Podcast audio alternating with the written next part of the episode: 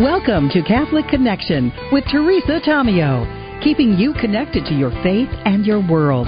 Teresa tackles the issues of faith and culture, the pro life message, and media awareness.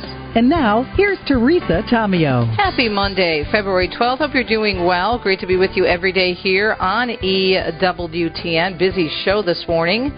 We are going to chat with our very own Dr. Ray Guarendi from The Doctor Is In. So, last week we had that story which made national and international news, and it's based right here in my area of southeastern Michigan, the horrible school shooting that took place in Oxford, Michigan, which is north of Detroit a few years ago. And both of the gunman's parents have been in jail since then, and just recently, as we mentioned, recent story, the gunman's mother, Jennifer Crumbley, was convicted on all charges of involuntary manslaughter. And some psychologists and psychiatrists are saying this is a good thing because it's going to impact parents and have them be more aware of what their children are doing, what they're consuming in terms of media, whether they're struggling with different issues. Dr. Ray Guarendi, however, is very concerned about this because he says this is not good. This is going to turn us even into more of a police state because it says it's very, very, he says it's very hard to predict, regardless of any situation in a family, what someone is going to do. But he has some really good insights, insights on this and says he deals a lot with parents who are really, really good parents and raising their kids well, and then their children still go off the deep end. So how do you determine whether someone may or may not have been responsible in some way, shape, or form for the actions of their children? So It'll be an interesting discussion, I'm sure, with Dr. Ray Guarendi, who is one of our very own here and an excellent psychologist. Don't tell him I said that, though, because I don't want him to get a bigger head. Anyway, he really is good. He's written a number of books. He's been on all kinds of media throughout the years and has some very great common sense. Now, there's also another story that I want to discuss with Dr. Ray, and this is actually related if you think about it, because the gunman in the shooting in Oxford, Michigan, was claiming to have emotional problems, and according to the prosecution, not only in his case but in the parents, uh, Jennifer's case, and the father is going to be tried uh, in a couple of months. I think in April his uh, trial begins. Apparently, he was reaching out for help, looking for help for depression. So this is what came out in the trial, and now we're looking at a study. Another study regarding kids, and it says stress is a key factor driving some teens to drug and alcohol. This is according to the Centers for Disease Control. Supporting and improving mental health could have a direct impact on substance use among teens in the U.S. This is according to a new study from the U.S. Centers for Disease Control and Prevention. Teens who were being assessed for treatment for a substance use disorder were asked to identify their motivations for using drugs and alcohol. About 9,500 responses were collected over the past eight or nine years. The most common reason that teens said they turned to drugs and alcohol was to feel mellow, calm, or relaxed, with nearly three quarters of them citing this reason. Many other top reasons related to methods to cope with stress 44% saying they use substances to stop worrying about a problem or forget bad memories, and 40% say they use substances to help with depression or anxiety. Also, a part of this report, which in addition to all this bad news is very sad, is that young people are feeling a great sense of hopelessness. So I'm sure Ray will have a lot to say about that as well, and we look forward to his expertise on the matter. We're also going to be checking in with Kelly Wahlquist, the founders of Wine, Women in the New Evangelization, new book, which Kelly contributed to, she edited, I contributed to, Dr. Mary Healy.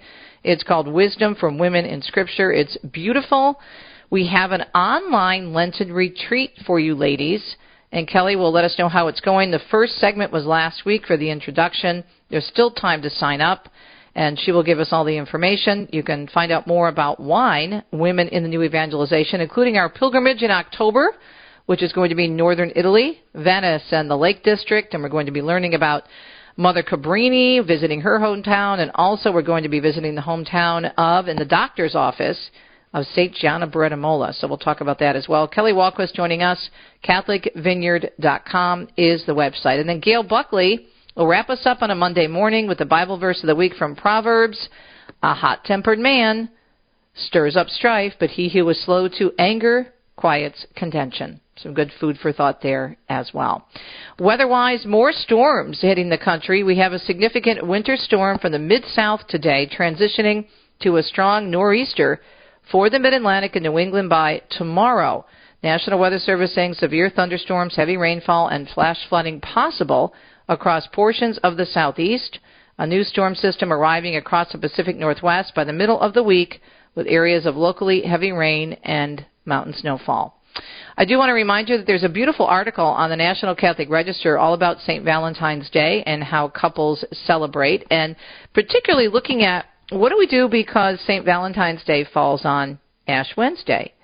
Well, they interviewed a number of couples, including me and Deacon Dom, uh, Ray, of course, uh, Ray Arroyo and his beautiful wife, and also Deacon Harold Burke Sivers and his wife, a number of other prominent couples weighing in on St. Valentine's Day, and in particular, the day on which it falls this year. You can find that at ncregister.com. Six minutes past the hour already. Hope your day is going well. A ton of news to get through, as always. Never. So let's get started on a Monday. Catholic News Agency is reporting that the U.S. CCB, or the U.S. Conference of Catholic Bishops, publishing a document explaining great concerns about the Food and Drug Administration's approval and deregulation of a chemical abortion pill, which is subject of an ongoing U.S. Supreme Court case. And of course, you can find that story at CatholicNewsAgency.com. The bishop's document citing a number of concerns, including infections, blood loss, even death. They're also noting the rate of adverse effects from chemical abortions is more than 5% or four times higher than first trimester surgical abortions. That document also stating that complications are likely underreported in the U.S., as many are treated in hospital emergency rooms where physicians may not know about the abortion or not coded as such in medical records. And they further warn about the lack of safeguards through deregulation. The document expressing concern that the FDA regulations do not require in person doctor visits, allow the drug to be delivered through the mail, and also permit access to minors. And they caution the potential adverse effects of this deregulation were never, ever properly studied. The Pope canonizing Argentina's first female saint, Maria Antonia of St. Joseph known affectionately in the Pope's home country as Mama Antula. This happened at a Mass in St. Peter's yesterday. You'll also find this story on the Register and Catholic News Agency. Argentina's president sitting in the front row to the Pope's right during the canonization and embraced the Pope at the end of the Mass. Mama Antula passed away in 1799 and was a consecrated laywoman who promoted Ignatian spirituality, founding a house for spiritual exercises at a time of widespread hostility to the Jesuit order in Argentina. The Pope praised the saint as a model of apostolic fervor and boldness for traveling, he says, thousands of miles on foot through deserts and dangerous roads to bring people to God. Two people are hurt and the shooter is dead following a shooting at Joel Osteen's Lakewood Church in Houston. Police Chief Troy Finner says the city will continue to move forward as a community following this tragedy. We worship together, we cry together, but we rebuild together. The woman entering the church yesterday afternoon wearing a trench coat and backpack. She was armed with what authorities call a long rifle and then began shooting. Two off duty police officers then engaged the suspect, striking her. She reportedly entered with a five year old child who was hit during the incident and is now in critical condition. Another man was hit in the leg and is receiving treatment at a local hospital. It's currently unknown what the motive was or how the child was related to the shooter. Israeli Prime Minister Benjamin Netanyahu says defeating Hamas is not only a win for Israel, but also a win for Palestinians. The most important power that has to remain in Israel's hands is overriding security control in the area west of the Jordan. That includes Gaza. Otherwise, history has shown terrorism comes back. Speaking on ABC's This Week, Netanyahu saying he believes Palestinians won't have a future if Hamas is victorious. The Prime Minister also saying he believes the Palestinians should have the powers to govern themselves, but only if they are not a threat to Israel. He says a Palestinian government should not be able to have any arms or make deals with other countries to get weapons. Meanwhile, Israeli military forces have reportedly freed two hostages who've been held by the Palestinian terrorist group Hamas since October 7th and the attacks on the Jewish state. The IFD announcing today that a wave of attacks have been carried out about 20 miles southwest of Gaza City as part of a mission to rescue the hostages. And one Republican senator says he's not opposed to aid for Israel and Ukraine, but also says the U.S. needs to take care of America first. I'm a U.S. senator, and my number one obligation is America. I, if America's not strong, we can't help any of our allies. Speaking on CNN's State of the Union, the Florida Senator Marco Rubio saying the U.S. Mexico border needs to be addressed before considering aid to other countries. He said the failed bipartisan Senate bill was far short of addressing issues at the southern border, adding he believes a bill to aid Israel would pass easily, but accused Democrats of holding Israel hostage by trying to force a bill that also includes aid to Ukraine and Taiwan. And Mark Mayfield tells us a brand new poll finding most Americans feel Joe Biden is simply too old to serve. The ABC News Ipsos poll was taken after a special counsel's report cited Biden's memory lapses. It found that 86% believe he's too old for the White House. The 81 year old is the oldest president to run for re-election. Former President Trump, the GOP frontrunner, is 77. Overall, the poll found that nearly 60% of Americans believe that both men are too old for the office. And Robert F. Kennedy Jr. paying a visit to downtown Grand Rapids, Michigan in efforts to gain a following for the upcoming 2024 presidential election. He explained to the crowd what motivates him to run this year. I'm running because I think our country has departed from its ideals, the values that I grew up with. Kennedy campaigning in front of a packed house at St. Cecilia Music Center in Grand Rapids over the weekend. He says he's not affiliated with any party and is offering himself as an alternative candidate. Meanwhile, as Rebecca Hughes tells us, early voting starts today in the state of South Carolina. Voters have nearly two full weeks to vote early in the state's Republican presidential primary, although no spite voting is allowed. So if you voted in the Democratic primary, you are ineligible to vote in the Republican primary. Polling locations will be open from 8:30 a.m. until 6 p.m. for the next 2 weeks as candidates choose between former President Donald Trump and former South Carolina Governor Nikki Haley. Visit scvotes.gov to find out the location of your polling place for early voting. The actual primary is being held February February 24th, the Saturday after early voting ends. As we mentioned earlier, National Weather Service saying we've got some bad weather coming again to parts of the country. This time a nor'easter expected to raise the risk of flooding along the New England coast as heavy snow is in the forecast across parts of Pennsylvania and southern New York for tomorrow. Winter storm advisories and warnings also in effect for northern Arkansas, Oklahoma, along with parts of Missouri and Kentucky. Scott Pringle tells us New York City is expanding the migrant curfew to more asylum seeker shelters starting this evening. There were originally four shelters with an 11 p.m. to 6 a.m. curfew, and now that's expanding to 24 shelters, impacting about 3,600 migrants. The expansion follows a series of crimes involving migrants, including robberies and attacks on police officers. City Hall says the curfew will allow for more efficient capacity management for migrants in the city's care. However, others say it's an additional burden on migrants, some of whom are trying to work late.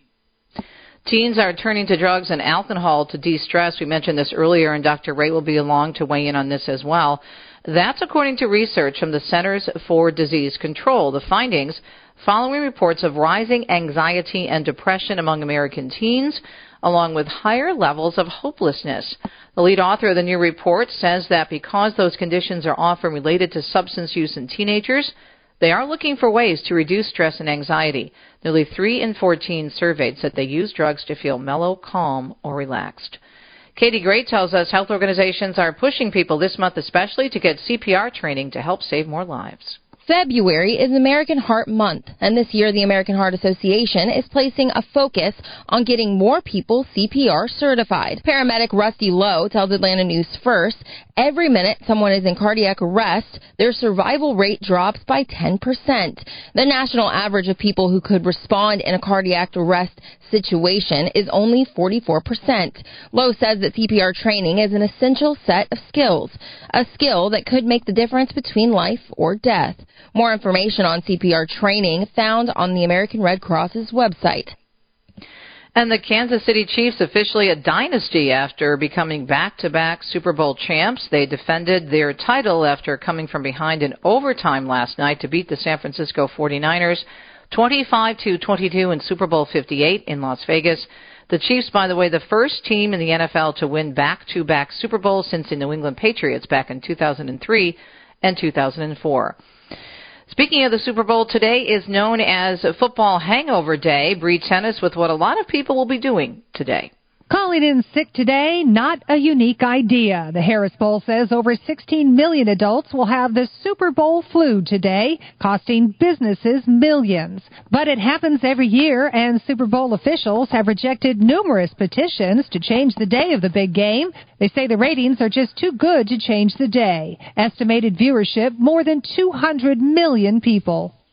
It is a Monday, 15 minutes past the hour. Hope you're doing well. Thanks for tuning in to EWTN. Our very own Dr. Ray Guarendi weighing in on a historic ruling that came down just recently in my home state of Michigan regarding the mother of a gunman who went into a local high school and killed several innocent teens. More on that up next. Plus, this study out in terms of how many young people are turning to drugs and alcohol to deal with stress and a sense of hopelessness. We'll also get his insight as a well known doctor, psychologist, author, speaker when we come back. Dr. Ray Guarendi.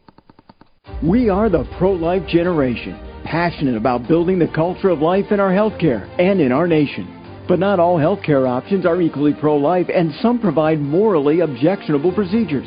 CMF Curo is different. CMF Curo is a pro-life Catholic healthcare ministry providing a pathway for its members to build the culture of life in their healthcare choices, not destroy it.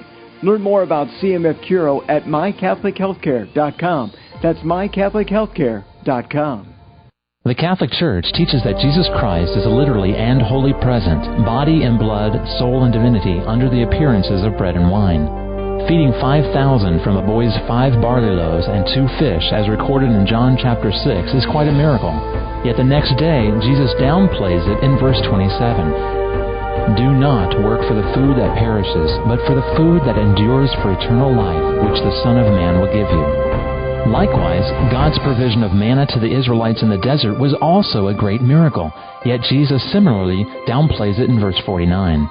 Your ancestors ate the manna in the wilderness, but they died. This is the bread that comes down from heaven, so that one may eat of it and not die.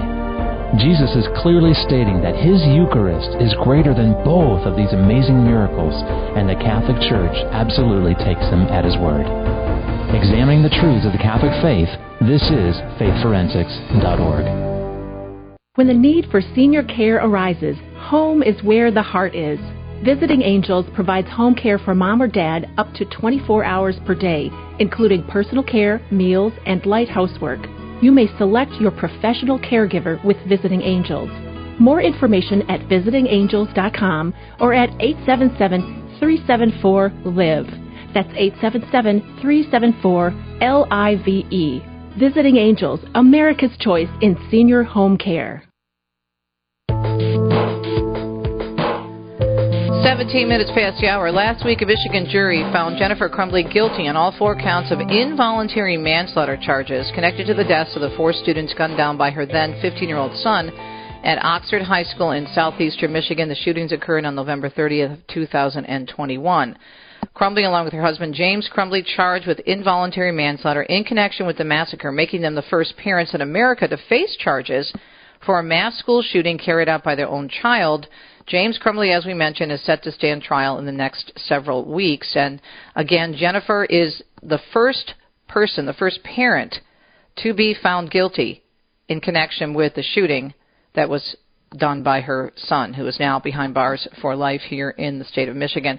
So I had a lot of conversation with uh, Dr. Ray Guarendi, who is a noted psychologist, author, and speaker, and deals with a lot of parental issues and troubled kids and troubled families. And it's interesting, Ray, because we were talking, I sent you this press release in preparation for the interview where some psychologists are saying that this will determine whether parents will be more involved with their children to prevent future school shootings. Once parents realize they can go to prison for manslaughter, if they get their children a gun instead of getting them psychiatric help, more will do the right thing. And this was a press release from a, uh, a psychiatrist who sees this as a plus, as a good thing. But you disagree with that, and you have some very reasons, very good reasons for doing so. Good morning. Thanks for joining us, Ray. Appreciate it. I, I vehemently disagree with it, T. Absolutely. The ripple effects for parents, if in fact this uh, gets traction, will be will be un- inestimable, unbelievable. Yes, there's there's no argument that these parents were not good parents and they were not supervising parents. Okay, that case was made. However, where do you say, okay, because I'm not as good a parent as somebody thinks I should be, or as even the majority think I should be, therefore, if I can't predict what my kid will do, I should go to jail. That's absolutely frightening. I, you know, I have all kinds of parents call the radio show who are good, good people. They love God. They try to be faithful parents and they are stunned at some of the stunts their kids have pulled, either under their nose or once they've gotten into their later teens. They couldn't predict it. I did a I did a research survey of psychologists predicting violence, mm-hmm. and I looked at all the studies at that time. This was a while back. If a psychologist is asked to predict whether somebody will be violent, what do you think his chances of success are? I don't know, 25% maybe? Flipping a coin. Yes. Flipping wow. a coin. So basically what you're saying is this woman should have known at some level that if they gave this kid a gun, supposedly for target practice, I, I don't know the details there, but if they did that, that he was going to commit this tragic piece of behavior. How, how could they know that? Well, they should have seen the warning sign. Eh, yes, there's warning signs everywhere. I deal with hundreds of parents where there's warning signs all over the place. And you gotta try to anticipate as best you can. But you cannot predict. Only God can do that. In terms of the case, I'm sure you looked at the stories that I sent you in, in the Crumbleys. There was a lot of information that the prosecutors brought out that claimed that they should have known better and they should have done something to prevent it. They got him uh, the gun for a Christmas gift. It was an early Christmas gift. There was video of Jennifer Crumbley at a local shooting range with him. Uh, they had all kinds of notes that apparently, or texts that are conversations that were apparently between the mother, Jennifer, and her son and he was supposedly reaching out for help. So this is what, part of what they used in coming up with these charges, these historic charges against the parents. What's your reaction to what the prosecution was saying? Because they were pretty, pretty heavy in terms of what they claimed that they found about the bad parenting. Let's say that a kid is struggling, and most of the time kids struggle. The major reason is because of family instability. So let's say the kid is struggling and he says, yeah, I, I really need some help. And for whatever the reason, the parents in their judgment think, well, no, not at this time, not at this point, um, or or or whatever their whatever their consideration. Maybe they were even lazy about it, which is what the prosecutor would say. Mm-hmm. Does that mean that they could go to jail for making that judgment and furthermore, I know the success rates of therapy with kids. They're very low. Despite what everybody thinks that therapy can cure everything, it does not. Therapy with adolescents is a very low success rate. So therefore, even if this kid would have gotten therapy, that doesn't mean that he never would have done something like this. Maybe mm-hmm. it means they would have had a weaker case with the mother. So saying she could have gotten him therapy. She did, and then he still did something like this. Maybe they that would have taken some of the push out of their prosecution. But the let's leave aside he all the factors involved in this mother being held culpable. What frightens me the most, by far, is that now this potentially opens the door for any parent who in, in enough judgment of somebody, experts, law people, didn't handle the situation well, or they handled it so poorly that they should have foreseen that this 15, 16, 17 year old would go do something like this. Mm-hmm. A parent has, for example, a party at their house, and there's alcohol. The mom doesn't check the party. The mom just thinks, ah, just assume kids are going to be kids. It's going to be okay. So the kid gets drunk, he drives home, and he kills somebody. Uh, what level now is that parent held responsible? And is it is it criminal? So we we have laws on the books regarding abuse and neglect. Right. And even in those cases, the the kids most of the time are taken either temporarily or permanently from the parents. The parents don't go to jail. unless it's really egregious. I, this here's the other thing, Keith, and and our our audience I think would relate to this well. Our audience knows that the way they parent, the culture doesn't agree with. Right. The culture looks at our parents as too strict, standards too high, too religious, uh, not going with the cultural flow. So when our parents, your audience, do something that the experts in our culture say, nope, nope, she was she she handled that terribly, and this is what that kid did. He was stultified, he was stifled, and that's why he acted out. Yeah. There's a, some really good comments from defense attorneys expressing a lot of concern and other experts who agree with you. I want to share some of those comments with you. And also this new study that's out regarding kids and drugs and how there's such a sense of hopelessness, which also ties into this story. More with Dr. Ray Guarendi from the Doctor Is In when we come back on a Monday.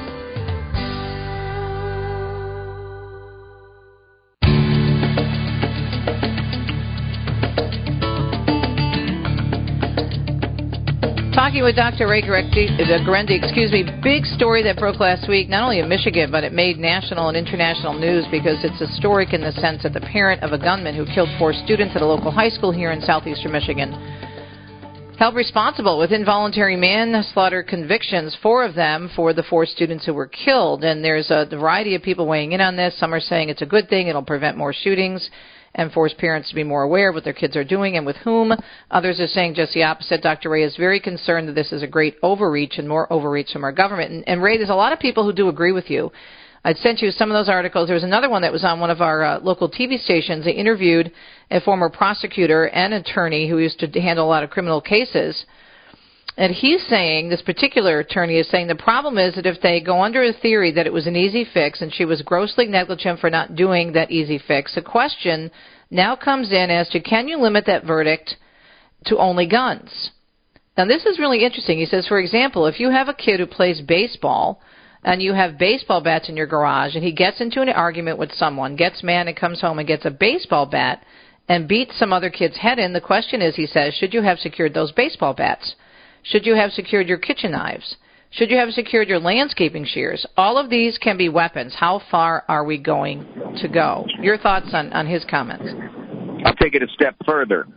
There's plenty of research that says that vile, violent video games for certain susceptible type kids in certain family environments can really predispose them for acting out violently. How many hours a day then will you be allowed to watch a video game before you're held legally culpable as a parent? Mm-hmm. Your kid was watching eight hours a day of video games under your nose and with your permission. And he went out and committed an act like this. And look at these video games. These are nothing but total bile. And you allowed your kid to imbibe a diet of those video games for two years. You should have known. Where, where do you draw that line? At which point, I, I'm, I'm terribly frightened when the experts step in and pronounce judgments and say, this parent was totally inept and ineffective, and that is the sole reason why this kid did this. There are many other reasons. Al Kresta brought up a great point. He said, could mother have reasonably known that this kid was going to commit this act? Of course not. If she would have known that, she would have pulled him out of school that day. It was probably the farthest thing from her mind to predict he'd do something like this. And I have many, many good parents sitting in my office, and the farthest thing from their mind is what their kid did. And so, where does the responsibility come in then? What is our Catholic response to this? Because certainly, you and I have talked many times about the, and this is part of my area of expertise, the media. We know the media influences people. It doesn't mean that everyone, God forbid, is going to go out and, and act out a violent video game, but it's not healthy for kids to be on those violent video games, watching them all day long. It's selective indignation, T. We pick and choose, we decide where we're going to come down with it raw, rot gut, vicious, vile, horrible, evil pornography in every way, shape, or form is available on the internet. There is no really protective devices other than what the parents can do, but the society will not monitor it. All right, so clearly that stuff is involved in all kinds of egregious acts, but we allow it. So in this case, because they gave the kid a gun for target shooting. And granted, they didn't lock it up, but there, I, know there are parents listening all over the place who don't have guns locked up. And a hundred years ago, no gun was ever locked up. So given all that, it seems like they, they said, this is, a, this is something we're going to send a message to all you parents. And all it'll do, I'll tell you, Tree, all it will do is it will scare the good parents. The bad parents, they don't pay attention to this stuff. So, what's our Catholic response then? That's we always like to to give people, you know, action items or things to think and pray about in relationship to this story, which is horrific overall. I tell Catholic parents that as the culture moves rapidly secular, you're not going to fit in well if you take your faith seriously and you try to raise God seeking kids. So therefore, you cannot parent in fear. You can't. If you parent in fear, you will become tentative. You will be afraid to make strong judgments. You will be afraid to do the things that your gut and your instincts and your God given intuition tells you to do. You'll be afraid. So as a result, what will happen, this is the irony, is you will probably raise the chances of more ugliness happening because you're an insecure parent. Hmm. Interesting points. All right, one last note, and thank you for this and for your honesty and for your firmness on this issue. There's a lot of, as I said, folks who are in agreement, bringing up a lot of interesting points in this whole discussion. This study that just came out a few days ago that's really alarming, but you're seeing this as well, I'm sure, in your practice. Supporting and improving mental health could have a direct impact on substance use among teens in the U.S. It's according to a new study from the uh, CDC, Centers for Disease Control and Prevention. Teens who are being assessed for treatment for substance abuse use disorder were asked to identify their motivations for using drug and alcohol. The most common reason they turned to drugs was to feel mellow, calm, or relaxed, with nearly three quarters, Ray, citing this reason. And a lot of them also, it came out, they felt great hopelessness. What's going on, do you think? When you kick God out of the culture, mm. when you allow families to fracture and fragment because of many of your legal laws and many of your cultural messages, when all this happens, the natural byproduct, unavoidable, is that the kids will become more psychologically unstable. No question. They will then turn to the most available thing, which is drugs. Every statistic we have right now is that our measurements of pathology among our young people are off the charts. They have never been this high. They have doubled in, imagine, in, a, in, a, in a matter of five years. This is exactly what you get when you do the kinds of things our culture is doing. And religious parents have got to push back against it. They can't be bullied by the culture. I'll give you a small example. This is a tiny example, means nothing, but look at who our celebrities are mm-hmm. through the Super Bowl. As I understand it, that singer has done some, what, satanic kind of dances and things? Which one? There are several singers that were there. Usher was a big part of it. The, and, the, the one that's dating the tight end. Oh, uh, Taylor Swift. Yes. Okay. Yeah. yeah. So she is held up as a goddess in our culture. Yet, for example, she she I don't I don't know I've never seen her stuff, but I've read that she's done some pretty uh, not even risque stuff, but she's a she's a goddess.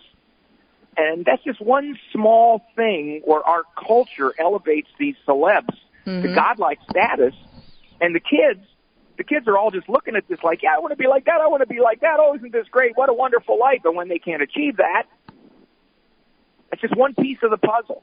But everywhere around them, my son's 26, and he says, my dad, he says, Dad, my friends are a mess. He says they're all unhappy, they're all anxious he says I, I try to talk to him about God, about uh, life, and he says it's an uphill battle because they they've been raised with very little God sense. Yep. Great advice, Ray. Great insight as always. So Dr. Ray Guarendi, you can hear him every day here on EWTN with the doctor is in. Check out his website and his great books, including a new one on parenting. And by the way, his breakout talk on the cruise, as well as his keynote, packed to the gills on the Good News Cruise. Great advice. Don't get a big head over this, buddy. All right? Hey, we'll Keith, right the only back. reason it was packed to the gills is because the buffet was closed. we'll be right back on a Monday.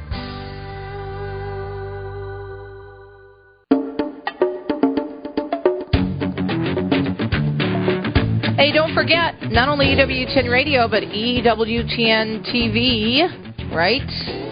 And radio with Father Mitch Pacwa, Wednesday nights at 8, where Father Mitch interviews a variety of guests seeking to teach and prepare us for evangelism. Amen to that, and amen to my next guest, my dear friend and my sister in Christ, Kelly Wahlquist, the foundress of Wine, Women in the New Evangelization, CatholicVineyard.com. We've got a brand new book we're so excited about. Kelly edited the book. Dr. Mary Healy, myself, and many other women contributing. Wisdom from Women in Scripture. Hey, Cal, good morning. Good morning. So great to talk to you on this beautiful sunny morning in Minnesota. Yeah, it's sunny in Michigan too. Isn't that amazing? Well, yeah, we don't have any snow. We kind of look like a very ungreen Hawaii. I don't know if the temperatures are as warm as Hawaii, but we'll take it. I'm so excited about the book. What's been the response so far since the book came out in December? It has been fabulous. And I, I heard you earlier talking about how we started our online book club. We have a virtual vineyard we have for about the last 10 years. And so we started the online book club last week for women, um, for uh, women, wisdom from women in scripture.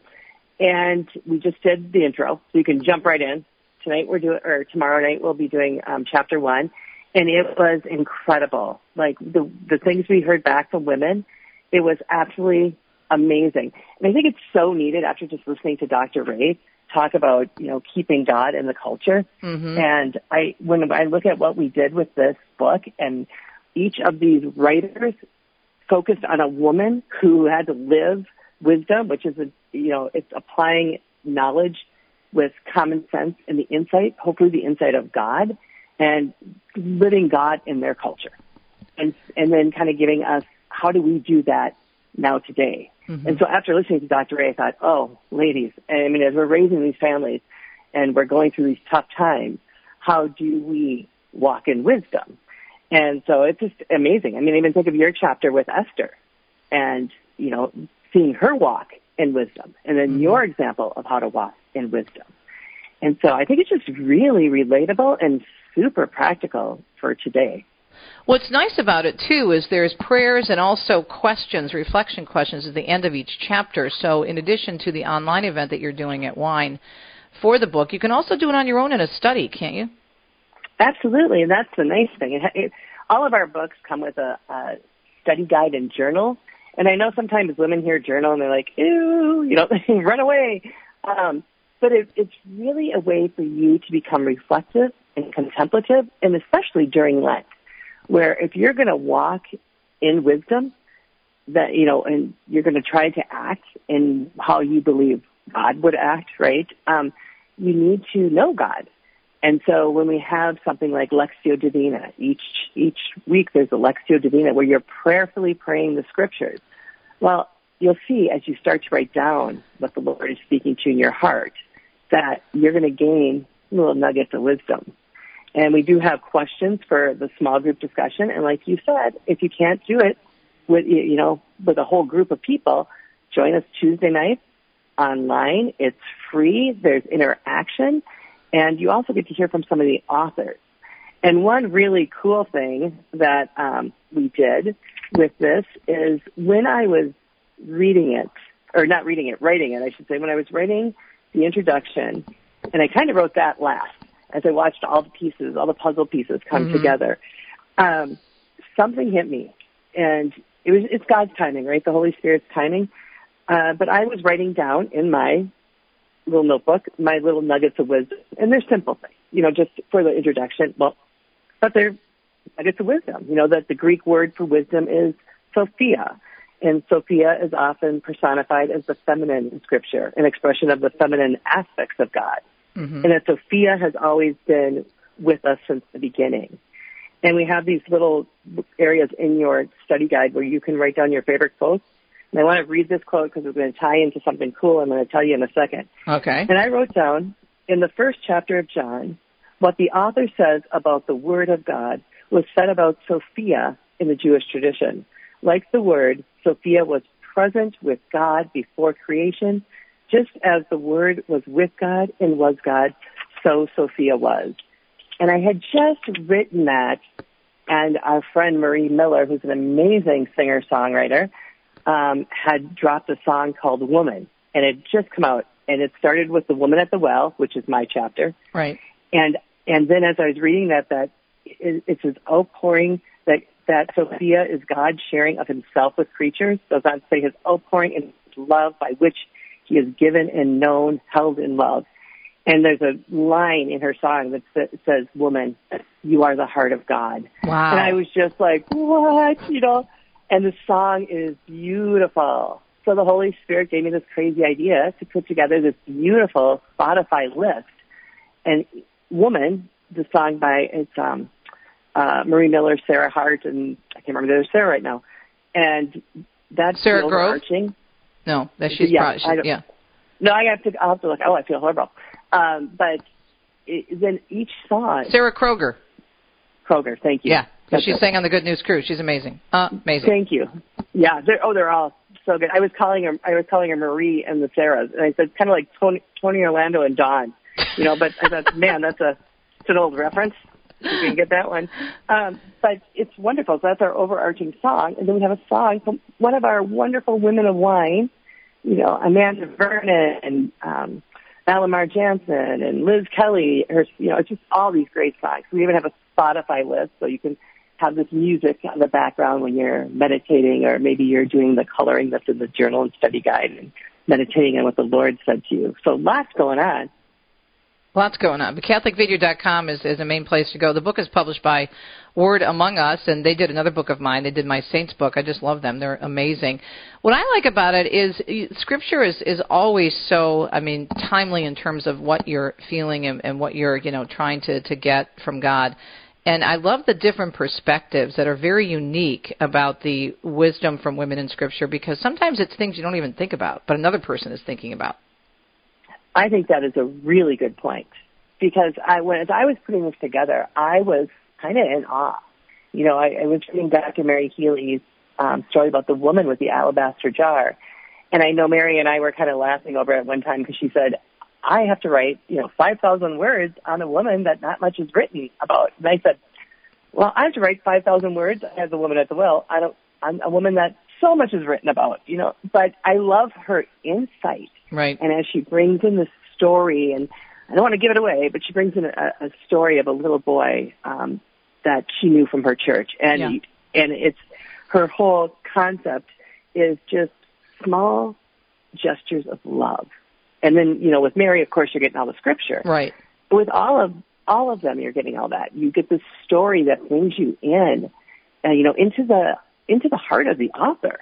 I mean, and then and then you're going deep in the scripture, and then there's this practical. Okay, how do I live this 3,000, 2,000 years later? Uh, so I think in each woman brought something so unique. Um, you know, we start with we start with Mary Healy, who did the woman at the alabaster jar. I did the woman at the well. Melissa Overmyer, who was just a speaker at our conference this past weekend, which was whisper words of wisdom. So we had a lot of wisdom around us this weekend. Um, she did Ruth. Alyssa Bormes did Rahab, and wow, did she bring in Oh yeah, something powerful, unique, powerful, chapter. powerful, and of course you dressing for success, success with Esther, and Liz Kelly wraps it all up, and she's an amazing author uh, with Mary, and her chapter is graced for heavenly collaboration, and we all are right. We are. and Mary is our. This is our goal. She is the seat of wisdom. Mhm. uh, you know, so it, it is so beautiful. The women just did such a great job, and they will be joining us either live or um, via video on our our Tuesday events. In fact, this last time we had Marie Miller on, and it was phenomenal. I mean, I got so many emails back of people from people saying you're you just are so authentic. You can you can see the love and the relationship between you women, and you make it so easy for us Right. to understand and Mhm. practical. And and another thing, I you know I felt like I was really part of the community and I belong. And we're like, you are. If you're sitting alone at your house in you know Ypsilanti, or if you're, you're with a group of people in Rancho Cucamonga, those are two of my favorite cities to say, by the way. Um, it's great. You know, you're part of this. Well, it's a beautiful book, and I think it's it's a great way to go deeper during Lent as well. I mean, again, you can do the book on your own, but why not join a group of women that are studying it together and go to CatholicVineyard.com for more on our book, Wisdom from Women in Scripture. And Kel, we're going to have you back on soon to talk about our next wine trip. I'm so excited. Did you see what I came up with for for what else we're going to do? Yes. Uh, Can we say it, or do I? Sure, to go ahead. wait? I think we can say it. Yeah. Okay, so um, this past weekend we had the conference, the Whisper Words of Wisdom conference, and one thing that happened is I watched the movie Cabrini about two weeks ago, and so I was enthralled. Like she has now just, she has just been with me. I, I can't even tell you. And so I gave the whole plug. We're going to do a women's night out with all the women from wine around the country on March 8th, where we're all going to this movie together and then posting our pictures of being together. And so excited. And then I got your text telling me that we are going to visit the place that she was born. Mm-hmm. And I said, what? No, I'm so excited. And that's, you know, when a saint picks you, Yep. um, you know, they really, they, they reveal themselves to in a little way. Well, Cabrini's a, she's a tough cookie. So I'm like, wow, she's Hey, she's me. Italian. I know. I know. Let me tell you. It's, Well, you know, was it's so interesting I- because I was just doing some research for our itinerary for our uh, our wine uh, event coming up, and I said I wonder. I couldn't remember for some reason. I thought she was born in Naples because she served so many people from that region of Italy in New York with her work there with the with the poor Italian immigrants. But then I looked it up and I found out that she was born outside of Milan. I'm like, well, we're flying into Milan. We're going to Magenta. We can certainly go to her place. And so there is apparently a center that you can visit and set up a tour and learn about her and her hometown in, in Lombardy. So God willing, we're going to put that on the itinerary. Cal, we got to run. Thank you so much for all you do. Thank you for Wine, Women in the New Evangelization, and this brand new book and the study, Wisdom from Women in Scripture. Check it out, CatholicVineyard.com. We'll be right back. My wife Janet's ancestors arrived in America on the Mayflower, but we never knew that the Catholic missionaries arrived in Florida 50 years earlier. Visit the site where the cross was first planted, where Mass was celebrated, and the first Marian shrine in the New World. Renew baptismal vows in the cathedral in its first baptismal font. Hope you can join us in La Florida, the land of flowers. To learn more about your Ave Maria radio trip, find the Ave Maria Radio travel tab at AveMariaRadio.net. Food for the Journey, Sister Ann Shields. No, we would avoid a lot of difficult arguments, and just spouting off at the mouth, as we sometimes say. Just ask the Lord, give me the words to say. Maybe I'm rightfully angry, but if I just shout and yell and scream, what good is that going to be? Brothers and sisters, God can give us much more control over our anger, over our fear, over our language. And so whenever you're in a tight spot, just stop for a moment and say, Lord, what would you have me do here? God is good. I don't mean he's going to say words that will come down from heaven, but if you pause just for a moment, you'll get hold of yourself and you may well get a thought that you didn't have before. And sometimes it's just quiet, but it's enough to bring down the steam. And then you think what is really right to say here. You might be justifiably angry. How do we respect the other person while we're correcting them? Please, brothers and sisters, let us open our hearts to God in those moments. Sister Ann Shields gives you food for the journey weekday mornings at 6:45 and again at 11:30 on 990 Ave Maria Radio. Okay, Gail Buckley, this is a verse to which we can all relate and a good reminder for us to keep cool. What's the verse this week? The verse is from Proverbs 15:18 that says, "A hot-tempered man stirs up strife, but he who is slow to anger quiets contention." You know, it takes two to argue, but if one holds his temper and refuses to be provoked, then normally the anger will subside. And you've heard the expression, it takes two to tango. Well, in this case, it takes two to tangle. And if one mm-hmm. isn't willing to fight, then the other one will probably calm down as well. You know, in my house, Teresa, I'm the one, unfortunately, sadly, I'm the one that's the bad temper.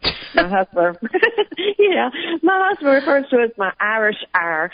You know, I'm embarrassed to admit it, but it's true. Impatience and a short fuse are the two things I most often have to go to confession about and that I have to work on. It's not often, but when I do lose my temper, thank goodness, you know, my husband is the one that is, you know, calm and collected, you know. He just sits there and he lets me fuss and he waits for me to calm down. He never raises his voice and he never argues with me. And so this proverb is right. Eventually, I will calm down and feel bad about losing my temper, and I always end up apologizing and, Mm-hmm. you know, and so I hope I haven't tarnished my reputation as a Bible lady by admitting. I think you've made yourself more, I think, relatable for people because you we we can get upset because there's so much in the world to just you know drive us crazy. But Oh, at the end of the day, I mean, I can relate. You know, my my, my husband and I are both 100% Italian, but he's very calm. Uh, I'm not so Yeah. much, but. I think I've learned over the years because we're reverts and and you know God healed our marriage uh, not to be as emotional at times. Although I'm still more emotional than he is, I think.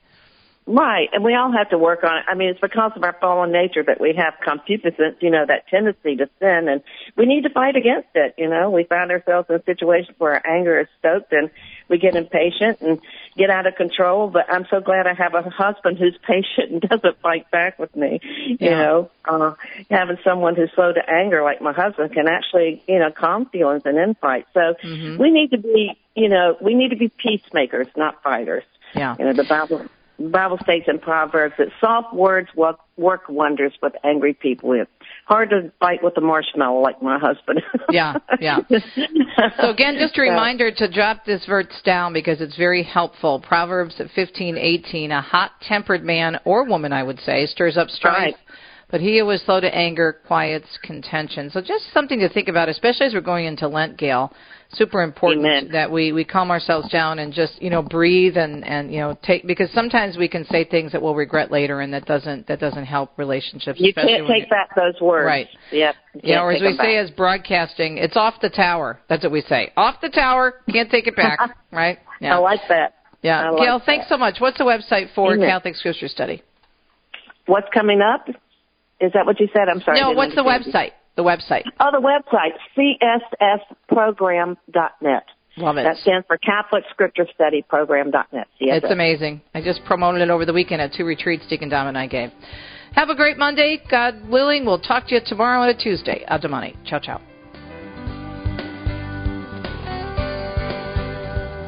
You've been listening to Catholic Connection with Teresa Tomeo. Catholic Connection is a co-production of Ave Maria Radio and EWTN Radio and carried across the EWTN Global Catholic Radio Network. Our producer is Andrew Kruchek. For copies of this program or for more information, visit AveMariaRadio.net.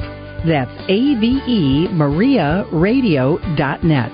Thanks for listening and join us next time for another edition of Catholic Connection.